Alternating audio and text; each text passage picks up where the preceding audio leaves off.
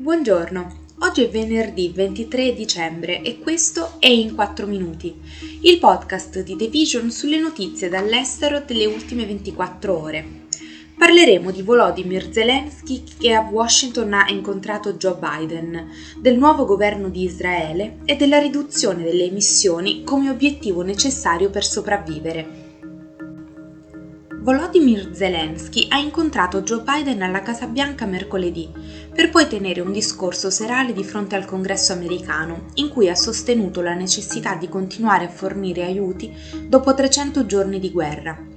Biden e Zelensky hanno presentato un fronte unito durante la prima apparizione pubblica internazionale del leader ucraino da quando la Russia ha invaso il suo paese a febbraio, mentre Zelensky ha poi detto ai legislatori americani che ha bisogno di più aiuti e armi per sconfiggere la Russia, aggiungendo il vostro denaro non è carità, è un investimento nella sicurezza globale e nella democrazia che gestiamo nel modo più responsabile. All'inizio della guerra in Ucraina l'amministrazione Biden era cauta nel fornire armi a Kiev, per non dare l'impressione che gli Stati Uniti guidassero lo sforzo ucraino. Anche alla fine di marzo l'amministrazione era ancora riluttante a confermare che i missili Stinger a spalla che stava fornendo stavano aiutando le truppe ucraine ad abbattere gli elicotteri russi, per paura di oltrepassare le linee rosse del presidente Putin, come ricorda il New York Times.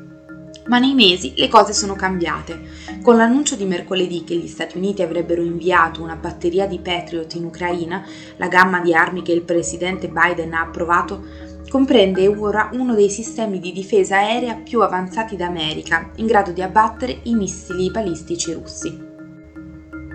Il presidente israeliano Benjamin Netanyahu ha annunciato la formazione del governo più di estrema destra nella storia del paese, segnando l'imminente ritorno del suo leader più longevo e concedendo una porzione di potere senza precedenti ai suoi alleati di estrema destra e ultraortodossi, che hanno giurato di apportare cambiamenti legislativi di vasta portata nel paese. Netanyahu ha spiegato che la nuova coalizione, che comprende partiti ultranazionalisti e ultrareligiosi un tempo marginale, servirà a tutti i cittadini di Israele.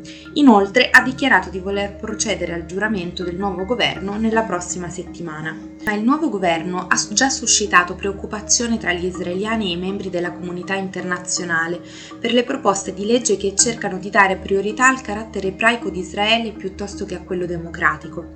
Netanyahu è tornato al potere nelle elezioni dell'1 novembre, le quinte in meno di quattro anni. La sua vittoria ha posto fine a una lunga fase di stallo politico che è scaturita da interrogativi sulla sua stessa idoneità come leader, mentre rimane coinvolto in un processo per corruzione che è ancora in corso. Da inizio 2022 la crescita dell'inflazione e il rincaro delle bollette conseguenti all'invasione russa in Ucraina hanno rappresentato ostacoli non indifferenti per la popolazione europea. Se nel 2021 le famiglie italiane incapaci di accedere ai servizi energetici di base erano 2,2 milioni, nei primi nove mesi del 2022 circa 4,7 milioni di persone avrebbero mancato il pagamento di una o più bollette e di queste due su tre non l'avevano mai fatto prima.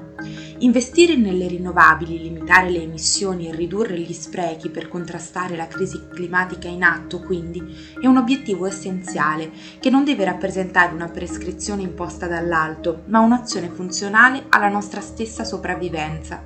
Per questo è necessario che tutti gli Stati UE prendano parte al processo di transizione ecologica ne parliamo su The Vision insieme agli interventi previsti dal Parlamento europeo. Questo è tutto dalla redazione. A lunedì.